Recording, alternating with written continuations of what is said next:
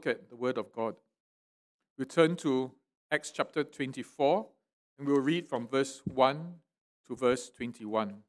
Acts 24, verse 1 to 21. Let us pray.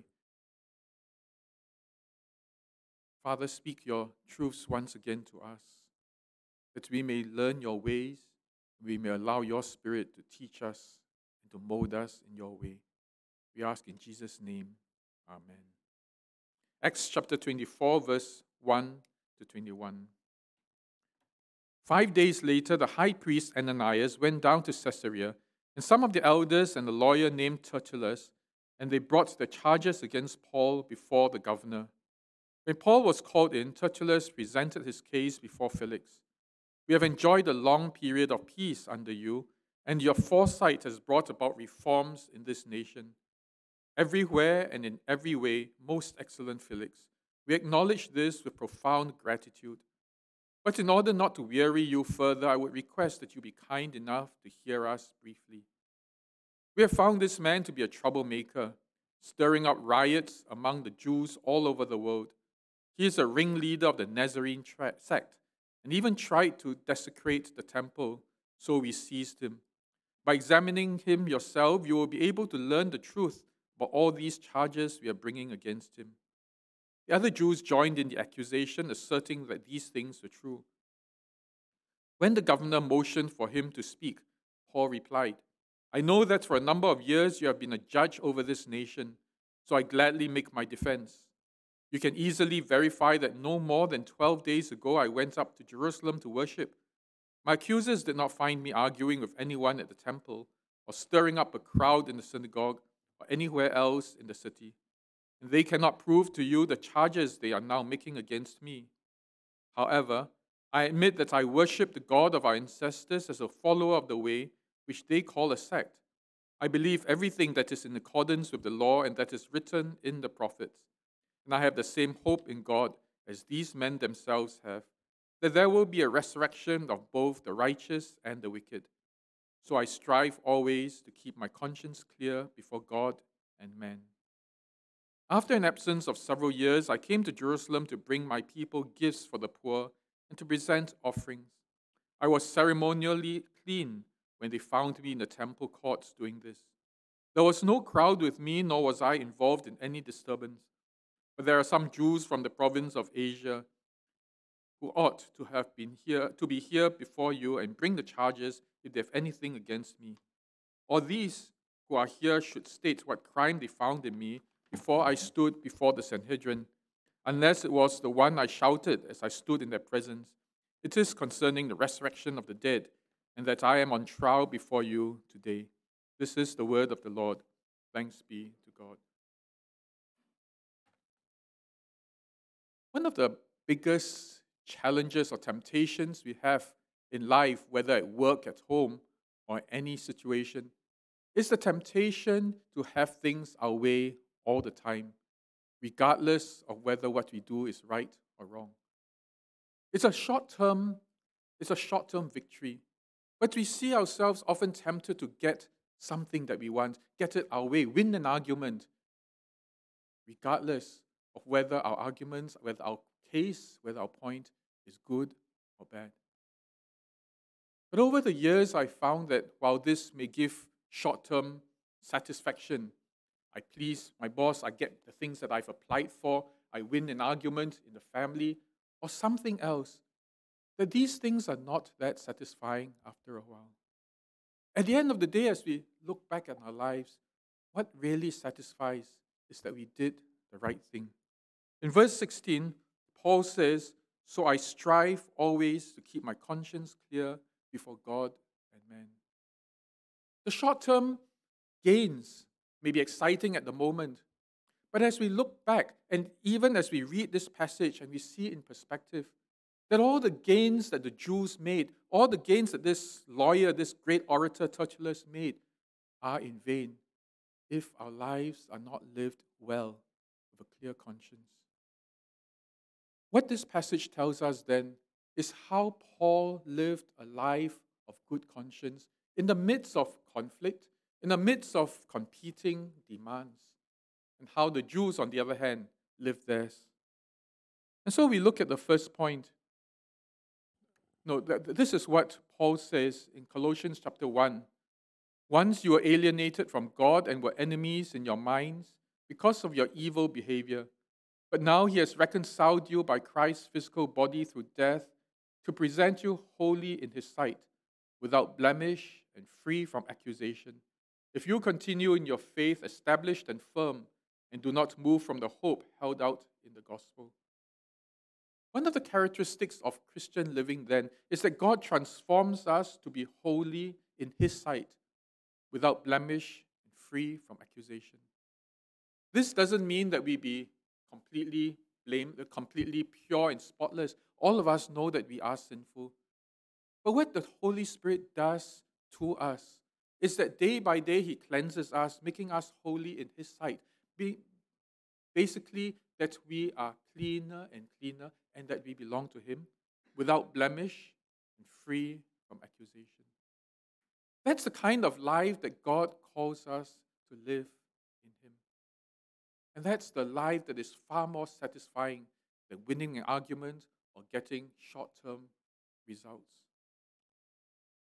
What's the first thing then that we must avoid? Flattery. We see in this case the flattery that Tertullus gave to Felix. And as we look at the context, we could even laugh at the stupidity, how ingratiating the Jews and Tertullus was. Just to win a fight. Eventually they did. They managed, after many years, to get Paul executed. But what did they sell of themselves? They sold their souls. What, this is what Tertullus did. Now, Tertullus, it says, it says in the um, NIV, New International Version, is a lawyer. But in the King James Version, he's called an orator. He was probably someone, someone very great at arguing, arguing. In our day, he could be the Queen's Counsel or the Senior Counsel, someone who is an expert in making arguments. Tertullus was clearly not a Jew. He may have been um, a Gentile, a Jewish convert, a, a convert from um, Greek, from the Greek um, he could have been a Greek Jew, or more likely, he was just a Gentile. But he was an expert, and quite likely then the Jews paid him to be to represent them and to be their lawyer. This is what he said of Felix in verse 2. We have enjoyed a long period of peace under you, and your foresight has brought about reforms in this nation. Everywhere and in every way, most excellent Felix, we acknowledge this with profound gratitude. Reading this, we would think Felix was one of the best governors nation Rome, Rome ever had for the nation of Israel. That there was a long period of peace, that his foresight had brought reforms in this country, in this nation, and they are filled with profound gratitude. The reality of Felix was that, first of all, when Felix first became the governor, he executed the high priest, um, Jonathan. Jonathan had seen how abusive, how corrupt, how evil Felix was, and threatened to report Felix to Caesar. In a bid to save himself, Felix had uh, Jonathan, the high priest, assassinated. History says that Felix's cruelty and accessibility to bribes led to increase of crime marked by internal feuds and disturbances. Felix was a lousy governor. We see even in the next few verses uh, that we'll talk about tomorrow that he was very open to bribes. In fact, he was waiting for Paul to bribe him. Felix was corrupt.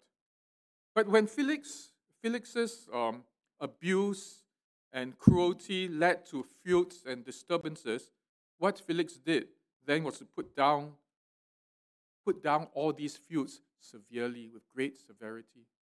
It was as though he leveled Jerusalem into a desert and called that peace. There was peace indeed because of Felix's cruelty, Felix's severity in punishing all uprisings. So while Tertullus told Felix what a great man he was, how grateful they were, the reality was that the eh, Jews hated him, that he was a bad ruler. But that does a lot of harm to the Jewish cause as well. The Jews knew that he was a bad king, he was a bad governor, and yet they told him what a great man he was. Flattery never does any good to anyone. It does help us advance. Sometimes we talk about polishing the boss and making him happy and pleasing the boss and just flattering the boss. And in a short in a short run it seems like a great idea. But in the long term as we look back in perspective, we realize that we sell our souls when we do that. Paul in 1 Thessalonians 2 5 says, You know we never use flattery, nor do we put on a mask to cover up greed. God is a witness.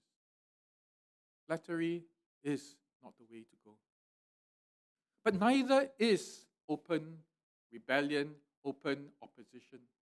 The opposite of flattery, one would think, is to openly uh, resist your bosses, openly fight with others. Yet it isn't either. The next point is this that we are called to live peaceably. In 1 Thessalonians chapter 4, verse 11, Paul says, Make it your ambition to lead a quiet life. You should mind your own business, work with your hands, just as we told you. Sometimes we teach that Christians should stand up for their faith, and that is true. But it doesn't mean that Christians should be offensive. It doesn't mean that we should be obnoxious. If we were ever to be persecuted, it better be because we love God and we love people, not because we stood up and fought the establishment, defied the establishment. That's not the way God calls us to. Paul says, Make it your ambition to lead a quiet life. In this story that we've just read, Paul defended himself.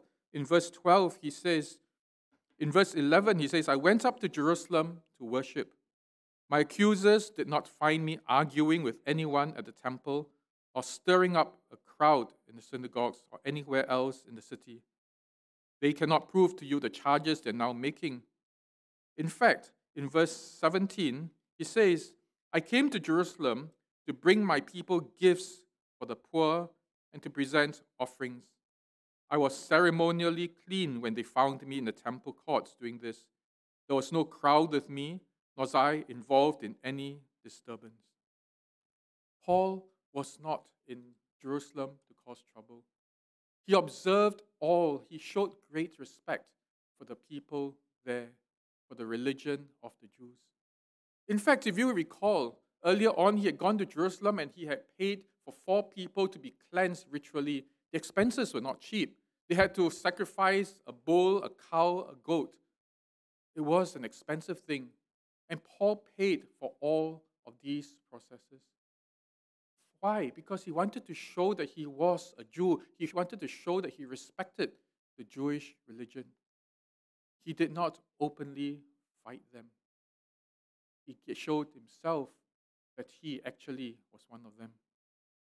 You see, when we oppose, when we are against, when we feel that something is wrong, we still need to show respect, not to stand up and openly fight or defy. In fact, what Paul did was even more. He took gifts to Jerusalem to worship, he, he brought gifts for the poor. Remember earlier on, too, we were told that there was a famine in Jerusalem. And the reason Paul went to Jerusalem was partly to bring the gifts from the other nations from the other churches to Jerusalem to help the poor. Despite knowing that the Jews would persecute him, that the Jews would kill him eventually, he loved each of them. And this is something that we need to carry with ourselves. First, utmost respect for those whose ideas are different from ours, utmost respect even for the authorities, and love for them. One of the persons that we best learn from is Prophet Daniel. Daniel was found to be a man without reproach. He was a foreigner, not supposed to be respected, and yet he earned the respect of king after king. In fact, King Darius, the one who had to send him to the lions den, loved him so much because he showed himself to be such a steadfast, such a good leader, that Darius wanted to reward him and place him in the highest position and even when his rivals betrayed him, Darius felt very sad that he had to bring place Daniel in the lion's den. The first moment he could, he rushed to see that Daniel was safe. Daniel stands as a model of what we as Christians should be. That we stand with the authority, we try to understand their position, we support them where we can. I remember when I was serving in prison, very often we had different purposes. For one, we were interested in rehabilitation. We were interested in the welfare of the prisoners, which is not to say that the prison authorities were not, but that the main thing in their minds was security. How do you treat prisoners well without compromising security? And therefore, often we were at odds because the, the prison officers would say, But we want this because this ensures discipline and security. And we say, But that is too harsh. We want something softer. We want something kinder. What we did then was to learn, hear from the other side, hear what the concerns were, show great respect for what their concerns were. And then we would find a way to meet their concerns with our concerns. I remember when, as a young lawyer, I often felt that my boss was overcharging, was charging unnecessarily. And I got, often got very agitated when I saw him do these things. I wanted to tell him to his face, hey, you're a real dishonest guy. But someone told me, pause and see. What are your billings compared to your salary? Do your billings even match your salary? If they don't, then it's best you keep your mouth shut. Because if you tell him to be honest, when you are guaranteed a salary and he has to pay your salary with whether his profits are high, whether his profits are low, whether he's making losses, then you are not paying the price for your demanding that he be honest. If you want him, your boss, to be honest, are you prepared to pay that price? If you think that he's over, overcharging the clients and you are drawing that high salary that um, he can barely pay, are you willing then to pay the client instead? Are you willing to stand in his shoes and understand how they struggle before you judge your bosses? I felt that that was really an eye opener for me. Because it forced me then to, rather than oppose those in authority, to oppose my bosses, to oppose those I disagreed with, to first of all respect them, to listen to their hardships, to empathize with them, to put myself in their shoes, and then later to make a stand if it's necessary. Paul says, make it your ambition to lead a quiet life. Work with them as far as possible until it is not possible. And so the third point is this limit your offense to the point of offense, meaning that the cross is the offense. Make it sure it is the cross that is the offense. Find all the common ground you can find. What does this mean? It means that you do not sweep all the others into an opposition. You do not, you do not offend for everything. You only find a point that you finally cannot compromise. And it is only then that you make a stand. Paul, in this story, in this case, said to, said to um, Felix in verse 14, I admit that I worship the God of our ancestors as a follower of the way, which they call a sect. I believe everything that is in accordance with the law, and that is written in the prophets. Basically, he's finding common ground. He's saying to Felix, Look, I agree fully with the Jews. These are our common ground that we I live according to the law and all that is written in the prophets. We have the same common ground. And I have the same hope in God as these men themselves have. And that there will be a resurrection of both the righteous and the wicked. Here, Paul in everything was trying to find a common ground with the Jews. It was only the point of Jesus Christ and the receiving of the Gentiles that they disagreed. But Paul did not fight, try to make trouble for every other issue, only that one issue. And we need to understand this and learn this point very clearly. Because often we condemn all the other religions. Sometimes we say, oh, Muslims, Islam is of the devil, Hinduism of the devil. Is that really the way that Paul did it? When Paul was in Athens, he, he was troubled in his spirit when he saw a lot of idol worshippers. But did he see it because he saw oppression of the spirits? Or was it because he saw that the people did not know God and his love for them? Because when, when Paul then spoke to the Athenians, he said to them, I see that you are religious people. I see that you worship a God. Now let me tell you what that God is like. Let me tell you about this God. He did not condemn them, he did not tell them that all your worship was demonic. Instead, he said, Yes, we both worship God. Correct. Now, let me reveal a little bit more about their God. Because the truth is that all people in the world are God's creation. God loves every person. He doesn't want to offend people when there is no need to offend. If He sees someone of another religion who is trying their hardest to live according to God's ways, who are seeking to know God, why would God then throw them out and say, What you're believing in is of the devil? He would not do that. Rather, he would say, Let us find common ground. Come and know me because I do want you to know me. And that should be the attitude that we have.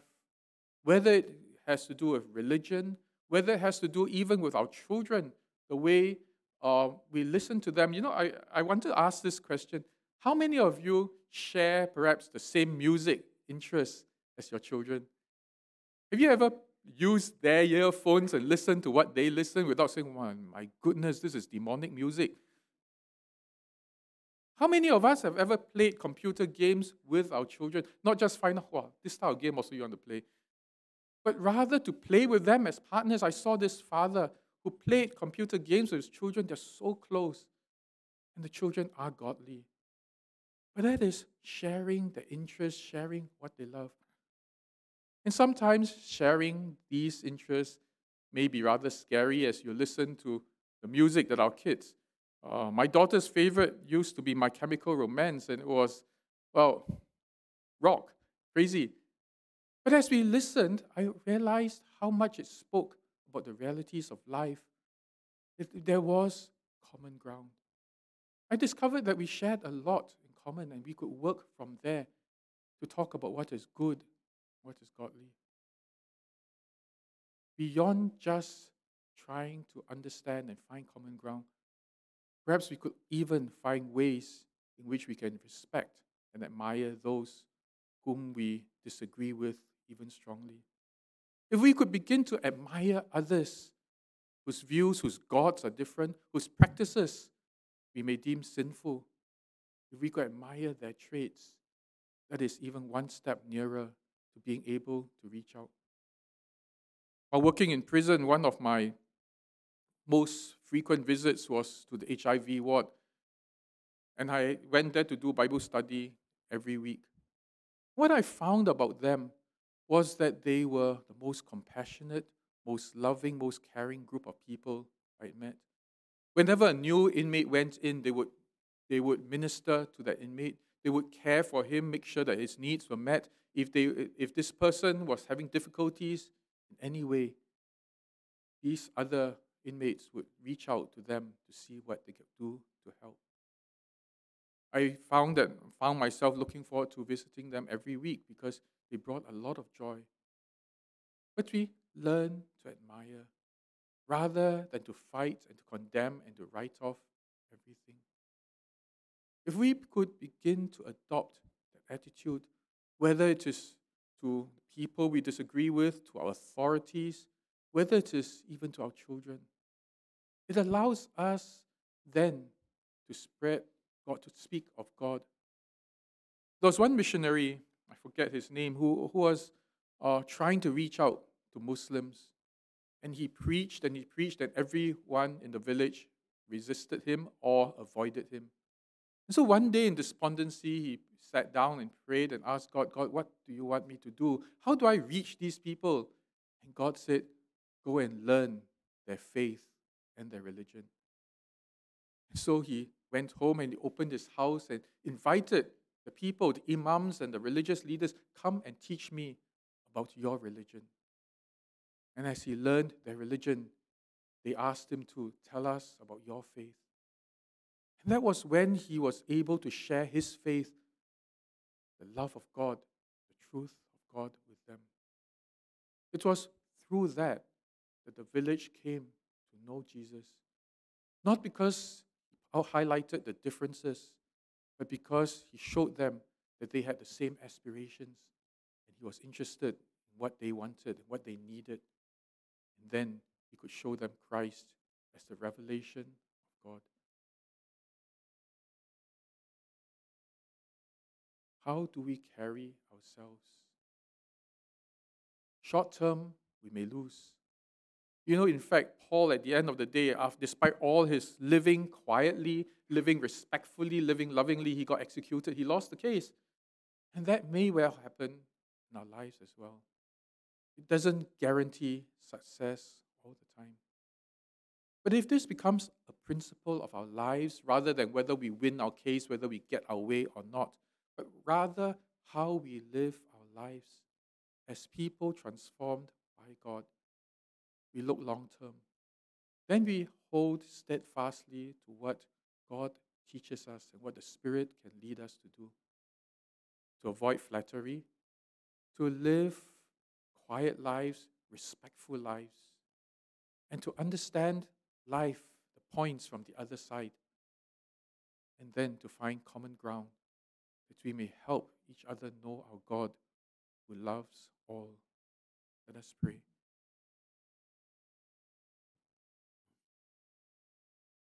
Father, you have called us to be salt and light in this world. Help us, Lord, that we may live our lives without blemish, holy before you, and free from accusation from others. That indeed we may help others to know that you are God who loves them and that you are their God as well.